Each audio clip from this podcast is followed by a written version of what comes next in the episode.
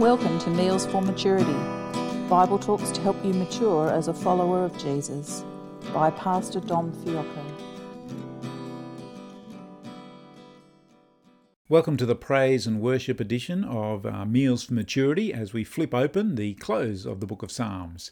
We've been looking at Psalms 146 to 150, five ancient songs given to God's people in the Old Testament and left for Jesus' people in the New Testament to help us now journey with joy and to praise God now and into all eternity.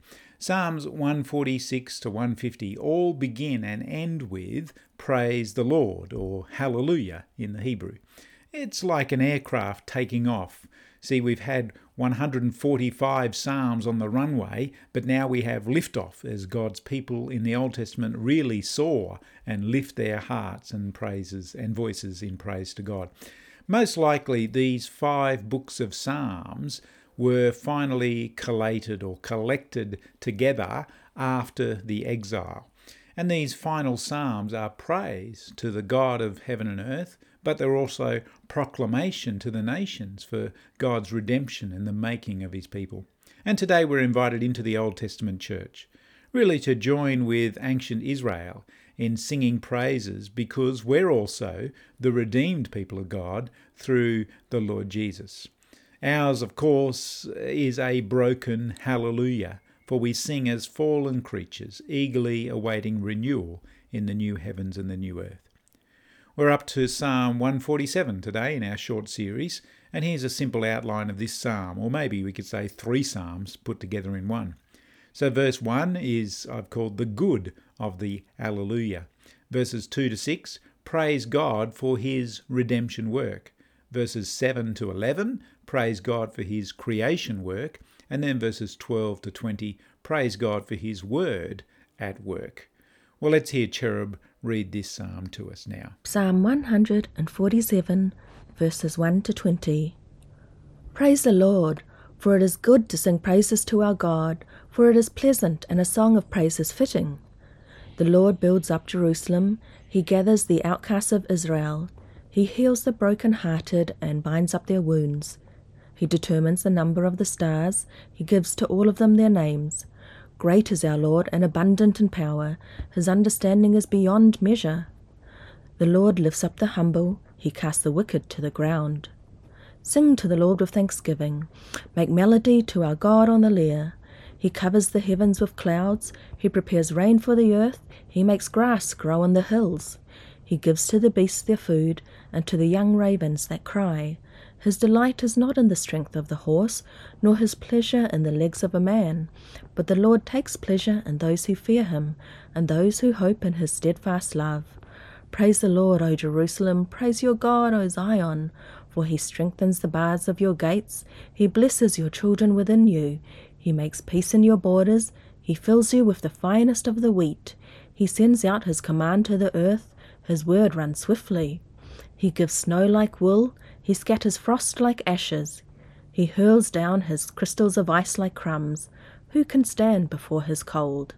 He sends out his word and melts them. He makes his wind blow and the waters flow. He declares his word to Jacob, his statutes and rules to Israel. He has not dealt thus with any other nation. They do not know his rules. Praise the Lord. The unknown psalmist here opens with a truth we know really well as Christians, but sometimes it's hard to explain why. That is, it is good to sing praises to God. In fact, we're not, we're not only told it's just good, we're also told two other facts it's pleasant and fitting or appropriate. See, verse 1's reminding us that even when you walk through the doors of your church thinking, you know what, I don't really feel like being with God's people here today. I'd much rather be by myself drinking coffee or sleeping in or walking up a mountain or going to a beach or riding my camel, whatever it is. You see, even when we turn up reluctantly to church, there's something supernatural that happens deep in our souls when we open our mouths and we begin to sing praises to God. I call that the good of the hallelujah to the God of the hallelujah. Sometimes we sing praises directly to God, other times our songs of praise can be about God. Well, Psalm 147 is singing uh, praises about God and what He does. In this case, it's his work in covenant and in creation. It's been pointed out to me in my study that this psalm draws on many Old Testament references and brings them together skillfully in this new song of praise. So the Old Testament links we have of Isaiah 40 and chapter 55, Psalm 33 and Psalm 104. Uh, there's references here to Job 37 to 39 in Deuteronomy chapter 4, and you find a similar vocab to the previous psalm we looked at in Psalm 146. It reminds me that when new, new worship songs come along, at one level, they're not really all that new or original. I mean, various Christian artists are just weaving together Bible themes into new phrases, new tunes, different chord charts, which is perfect, really, because we don't want to be singing heresy. We want to be singing good old, old story, the old, old story, over and over again. Most likely, the setting of this psalm, the, the broader context, is based around the events of God's people returning to their land after the exile period in Babylon. So, verse 2 reminds us of the days of Ezra and Nehemiah with the rebuilding of the temple in Jerusalem after the ruins of the exile. Listen to Nehemiah chapter 12, verses 27 to 30. At the dedication of the wall of Jerusalem, they sought the Levites in all their places to bring them to Jerusalem to celebrate the dedication with gladness, with thanksgiving, and with singing, with cymbals, harps, and lyres. And the sons of the singers gathered together from the districts surrounding Jerusalem and from the villages. And the priests and the Levites purified themselves, and they purified the people and the gates and the wall. So verses 2 to 6 of Psalm 147 is a song of praise for God's redemption work, especially in bringing them back to uh, bringing his people back to Jerusalem. There's a reference later on to that in verse 12. Perhaps put yourself into Old Testament sandals into the Old Testament church. You see, once you were an outcast, but now the exile's over and you're gathered back in by Yahweh's redeeming hand where once you were broken hearted and far away from Jerusalem, God's holy city, well, now Yahweh's redeeming hand is binding up your wounds and restoring your heart once again for worship. And across verses 2 to 6, the verbs are being piled up to show us what God has done for ancient Israel. He builds, He gathers, He heals, He binds up their wounds, He lifts up the humble, He casts down the wicked. How can you not open your mouth to declare his praises after all that God has done for you? And perhaps more so for God's people now because of the New Testament story as we come to appreciate our redemption in Christ Jesus. Tell me the old, old story of things unseen above, of Jesus and his glory, of Jesus and his love. Well, right in the middle of this section, verses 4 and 5, we're told of God's redeeming power with an illustration that blows our minds uh, a thousand years BC and 2000 years AD. Verses 4 and 5 He determines the number of the stars, He gives to them all their names. Great is our Lord and abundant in power. His understanding is beyond measure. I asked a guy at my church who's become a doctor because of his PhD work on looking up at the night sky He's probably got a sore neck from doing that. I asked him, How many stars do we know about and how many galaxies are actually out there? And he tells me that we know of about 200 billion trillion stars out there. I'm not sure if he's spotted them all through his Mount Stromlo telescope. And then he said there are about 2 trillion galaxies across the universe, and the Milky Way is just one of them. And it's also a chocolate bar that I enjoy as well. I can't even imagine how many zeros those numbers have. It's mind blowing, it's mathematician blowing. But even, uh, even more mind blowing and boggling is the Bible truth that God actually knows the number of stars and He's also given them uh, names which we don't even know about. He knows all this because He is the star creator in all senses of the word which leads us into the second stanza of this praise poem in verses uh, 7 to 11. As usual, across many of the Psalms, God's creation is celebrated, and we're to praise and thank God for the beauty and the wonder across His wonderful world, which of course can never actually be exhausted uh, in song. Uh, hear the lyrics of the wonderful Rich Mullins as he sings a song called With the Wonder. He writes or sings, Down at Johnson's Creek the trees grow tall, like a man who feeds his soul on your word. And I can look in the water and I can see the stars fall, hear the fires crackle and the crickets chirp. And then he goes on in the chorus. Because if it flutters and floats, it falls and it climbs, it spins and sputters and spurts, and you've filled this world with the wonders round every turn and it buzzes and it beeps, it shimmies and it shines, it rattles and it patters and purrs, and you filled this world with wonders, and I'm filled with the wonder of your world. Well, Psalm 147 is certainly a celebration of praise for God's wonder of his world, and especially his care and providential watch over his creation. The theme of providence also comes up uh, in the third stanza about God bringing snow and frost and wind. And remember, this is the people of the Middle East. They're not Canberrans or Melburnians who know firsthand what winter actually is. The point of praise here for God's people is to remember God's amazing work in creation and also how He sustains this creation by the power of His Word, creator and controller, a cosmos, not a chaos. Revelation chapter 4, verse 11, gives us uh, perhaps a, a last book praise psalm. Worthy are you, our Lord and God, to receive glory and honour and power, for you created all things, and by your will they existed and were created. Well, the final part of this Hallelujah Psalm, verses 12 to 20, carries the theme Praise God for His Word at work. And this section brings together the two themes of creation and covenant. Like in Psalm 19, we have two books declaring God's glory. We have the, the book of creation and the book of His Word that redeems and creates a covenant people. This section in Psalm 147 begins with verses 12 and 13. Praise the Lord, O Jerusalem. Praise your God, O Zion, for he strengthens the bars of your gates. He blesses your children within you. The focus here is shifted from the creation onto God's covenant people, chosen or created in Abraham by grace. So the focus moves from general revelation, the creation of the world, to special revelation, the creation of his people. And we keep hearing of his word that brings about his covenant people. We see that, we hear that in verse 15, verse 18, verse 19. He sends out his command to the ends of the earth. His word runs swiftly. He sends out his word. He declares his word to Jacob, his statutes and rules to Israel. This psalm of praise is finishing up, reminding us God has spoken his word. And like in Isaiah 45, verse 23, and Isaiah 55, verse 11, we're reminded that God's word will be sent out and it will accomplish what he desires.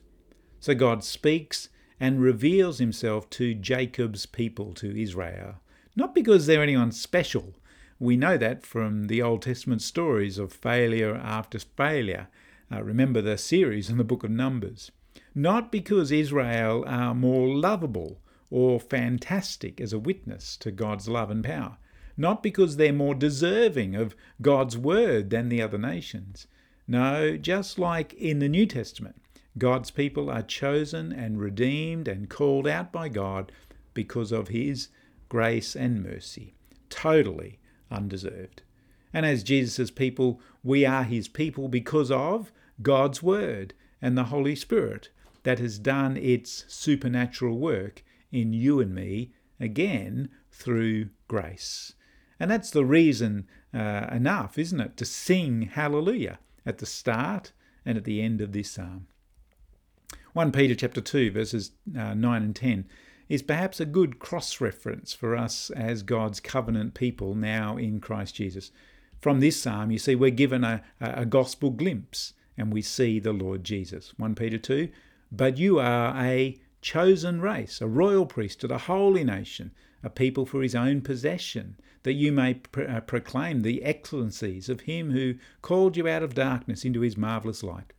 Once you were not a people, but now you are God's people. Once you had not received mercy, but now you have received mercy. He's talking here, of course, about us, Christian people.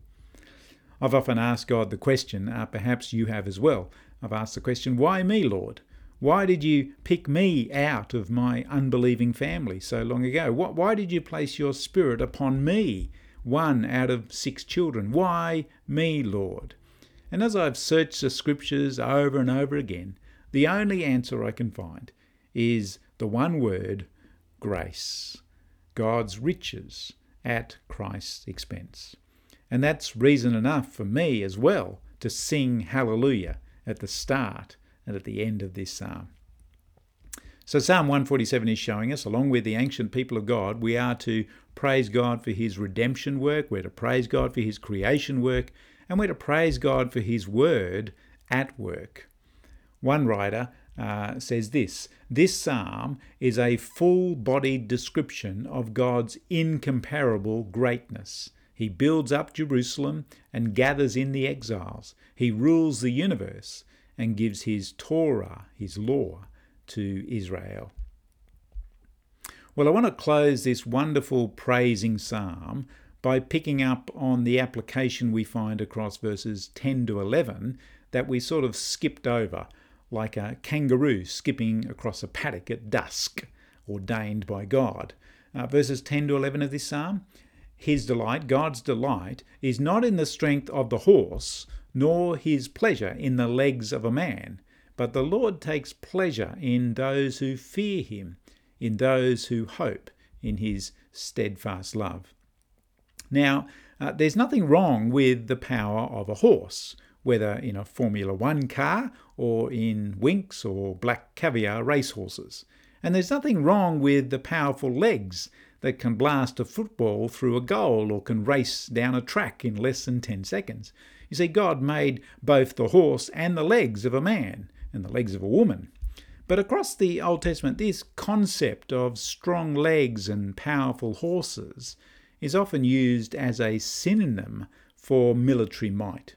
You see, to have strong horses, to have strong legs, is to claim in the Old Testament you're the superpower of the day and to put your trust and your reliance there.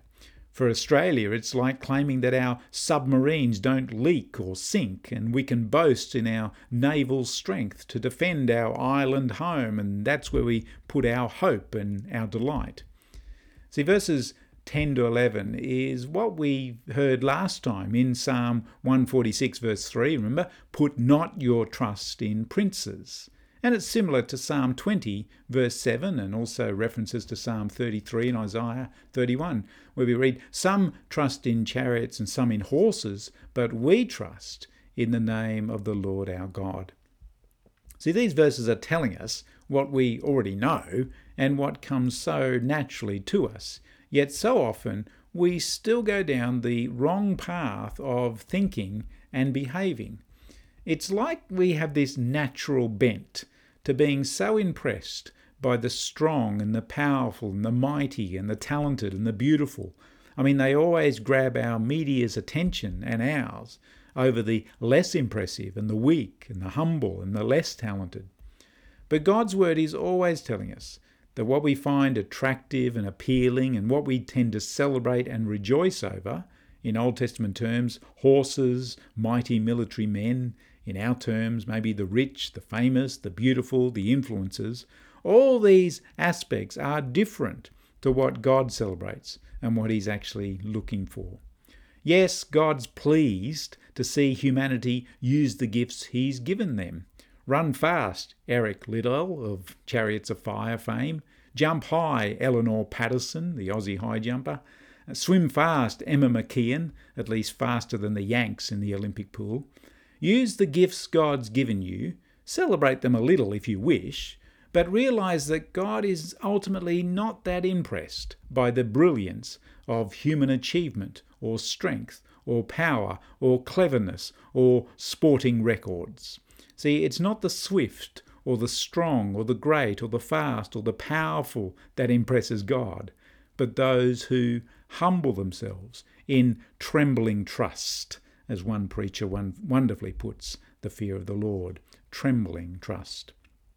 The humble impress God, and those who throw themselves upon his steadfast love. See, we can so easily let this misplaced trust and focus creep into the Christian church as well, can't we? I mean, we can easily focus on the Christian worship leader and praise them rather than the actual song of praise that's being sung.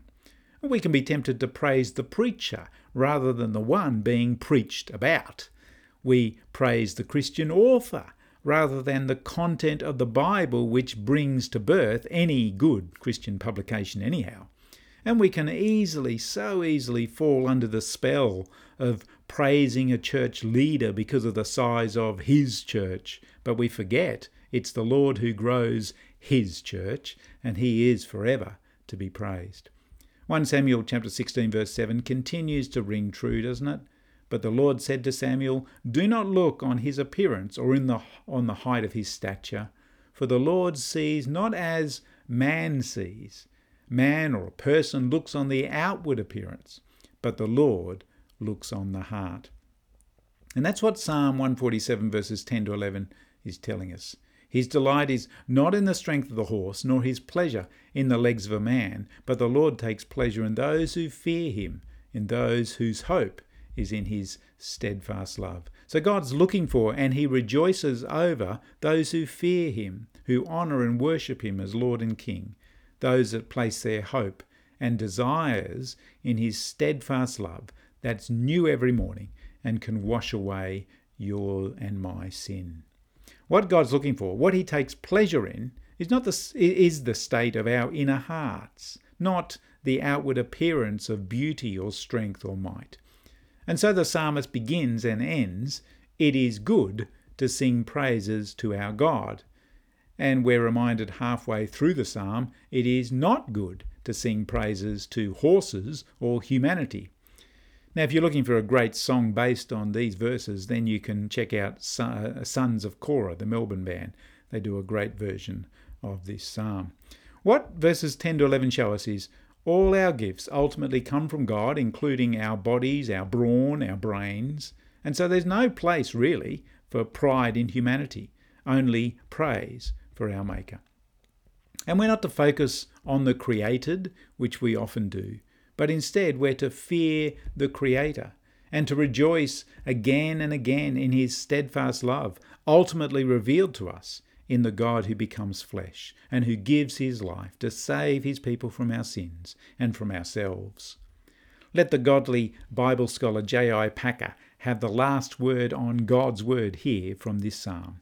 He writes, if we think of ourselves as achievers, creators, reformers, innovators, movers and shakers, healers, educators, benefactors of society in any way at all, we are, we are at the deepest level kidding ourselves we have nothing and have never had anything that we have not received, nor have we done any good apart from God, who did it through us.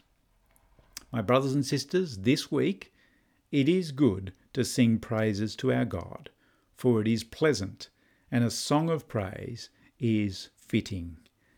Amen. Thanks for listening to Meals for Maturity. Keep growing in the grace and knowledge of our Lord and Saviour, Jesus Christ.